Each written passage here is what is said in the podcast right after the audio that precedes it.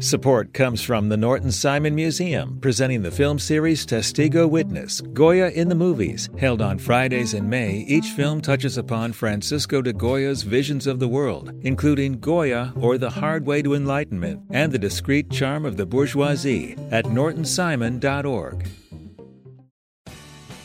You have the chance to win a spring super sweeps from LAist. Donate $60 for one entry to win a brand new Lexus or $25,000 in cash. Check out all the other prizes too when you donate now at laist.com/sweeps.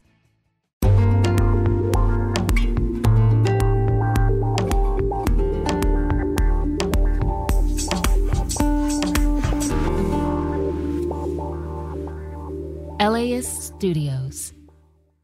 After three years, LA County's COVID emergency order ends this Friday. Many people were laid off during the pandemic. Many are still not back to full time work. Some families may have had a family breadwinner die of COVID. With the county's order officially closing on March 31st, so do eviction protections for tenants who can't pay their rent because of problems related to the pandemic. The big change coming in April is that none of those reasons will be an excuse anymore for being late on rent. If tenants don't pay on time, they could face eviction. According to one estimate, these measures reduce the growth of homelessness by 43% in LA County. Now that they're going away, what's going to happen? Some people applied for a rental assistance and they were able to pay back their landlords pretty quickly, but some people accrued tens of thousands of dollars of debt. This is How to LA. I'm Brian De Los Santos. Today, we're going to talk to two of my LAist colleagues about what the end of these COVID era rules mean.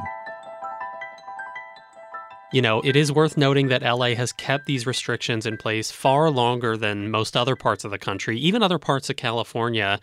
And I think they've kept it in place so long because of just how expensive housing is here. David Wagner is the LAist housing reporter. He's been covering this battle over eviction protections throughout the pandemic. Thanks for being here. It's good to be here, Brian. I want to be just clear here. This is it. No more extensions. These COVID protections are really sunsetting on Friday. Yeah, that's right. It does look like this is it. You know, LA County has had these rules in place for about three years now. They've been extended multiple times in recent months, but the most recent attempt at extending certain protections failed. Tenants across LA County are going to have to pay their April rent on time, and if they don't, they could face eviction the pandemic's still happening. People are still getting sick. It may not be as fatal as the rates that we had before, but people are still going through it, right? What was the thing, you know, like the moment that finally brought to an end these protections? Well, I think the deciding factor is when the county's elected leaders voted last month. They voted to end the COVID emergency on March 31st. And that basically took away the underlying reason for keeping these tenant protections in place. If there is no more COVID emergency, according to the county, then there's no more reason to delay rent because of COVID. You know, some county leaders wanted to keep certain limits on eviction going. They tried to link those limits on eviction to LA's ongoing emergency declaration over homelessness instead of COVID, but that proposal just did not get enough support to take effect before this Friday deadline. Do you have an estimate or do you have an idea of how many people will be impacted by this? That is a pretty hard question to answer.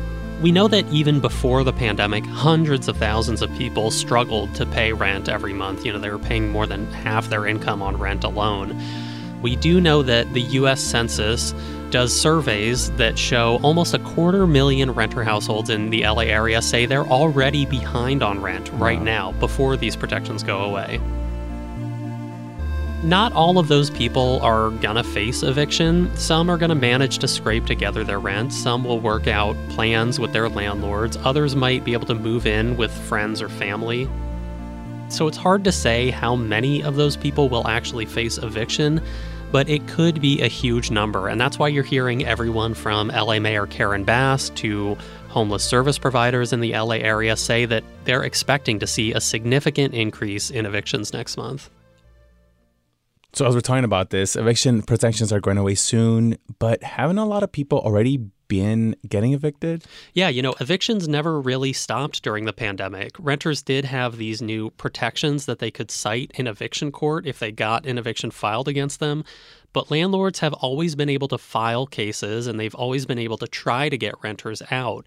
Now, it is true that those protections caused evictions to fall dramatically in 2020 and 2021, but last year, 2022, we saw more of those state and local protections get peeled away and we saw evictions start rising again.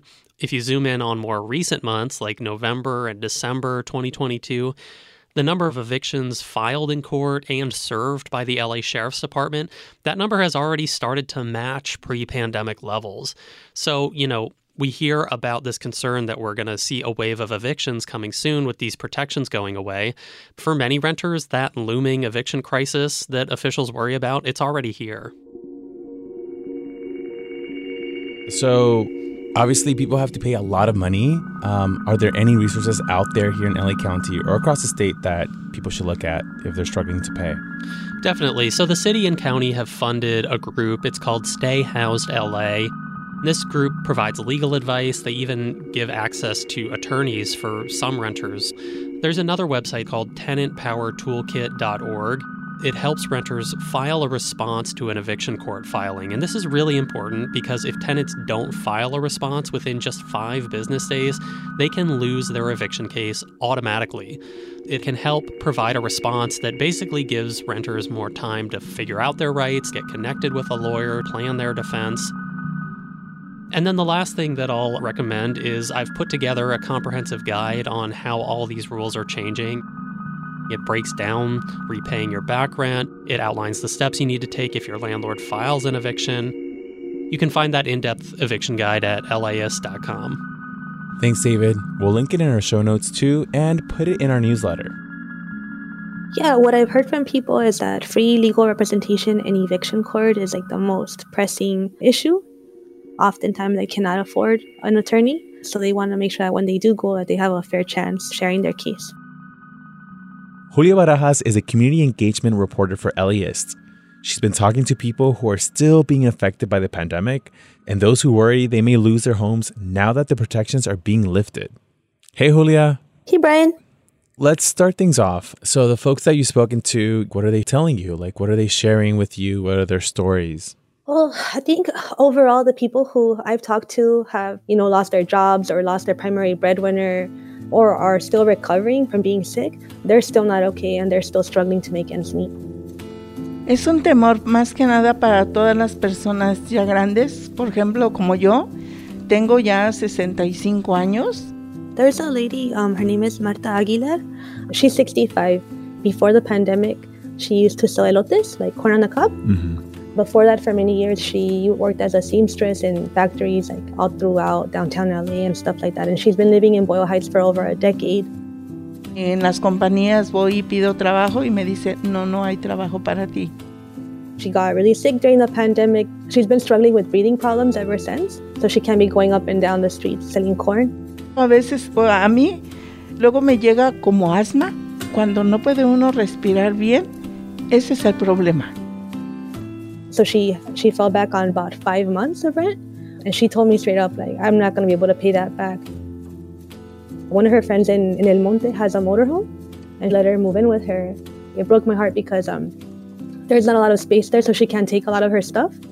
She can only take like two suitcases, so she spent the past couple of weeks like selling everything she owns, basically like all her furniture, her sofa, her dining room, and then she has like two little parakeets that she really loves, and she can't take them with her either. Oh. So she has to find a home for them. I was thinking about how this lady, like, like she's lucky, I guess, that someone offered her a place to stay. But I don't know, after working all your life to like, you know, have to find somewhere to go. Um, I don't know that that um, it, it stayed with me. My gut reaction is like, yeah, donde para qué? Like, I don't know. That's yeah. often sometimes when we become worried. Uh, we that phrase comes in my family a lot.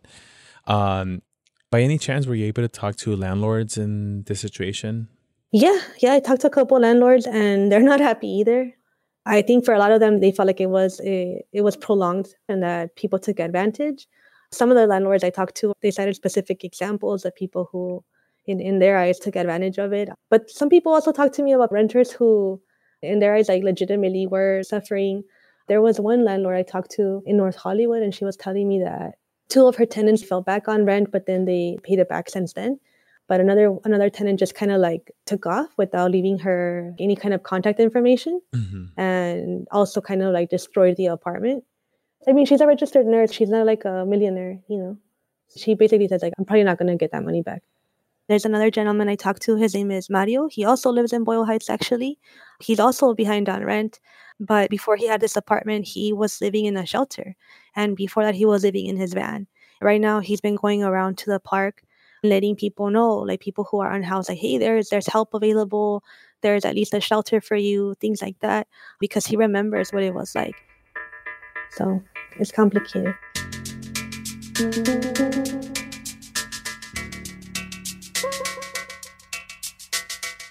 There's a lot to take in, so if you know someone who needs this information, just share this episode with them. That's it for us today. Tomorrow, we got a special drop of the Party Crews pod from our friends at LAist Studios. Check that out, and I'll talk to you next week. This episode was produced by Evan Jacoby and Megan Botel. Our other producer is Victoria Alejandro. Erica Washington writes our newsletter. Chris Farias is our social media producer. Our engineer is Hasmik Pagosian. Megan Larson is our executive producer. And I'm your host, Brian De Los Santos. This podcast is supported by Gordon and Donna Crawford, who believe quality journalism makes Los Angeles a better place to live.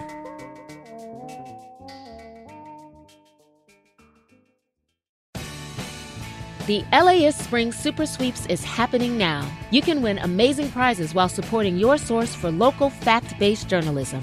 One lucky grand prize winner will get to choose a brand new Lexus or $25,000 in cash. Other prizes include an electric bike from Juice Bikes and $1,000 gas gift cards. Your donation of $60 gets you one entry to win, and the more you give, the more entries you get. Donate now at LAist.com slash sweeps.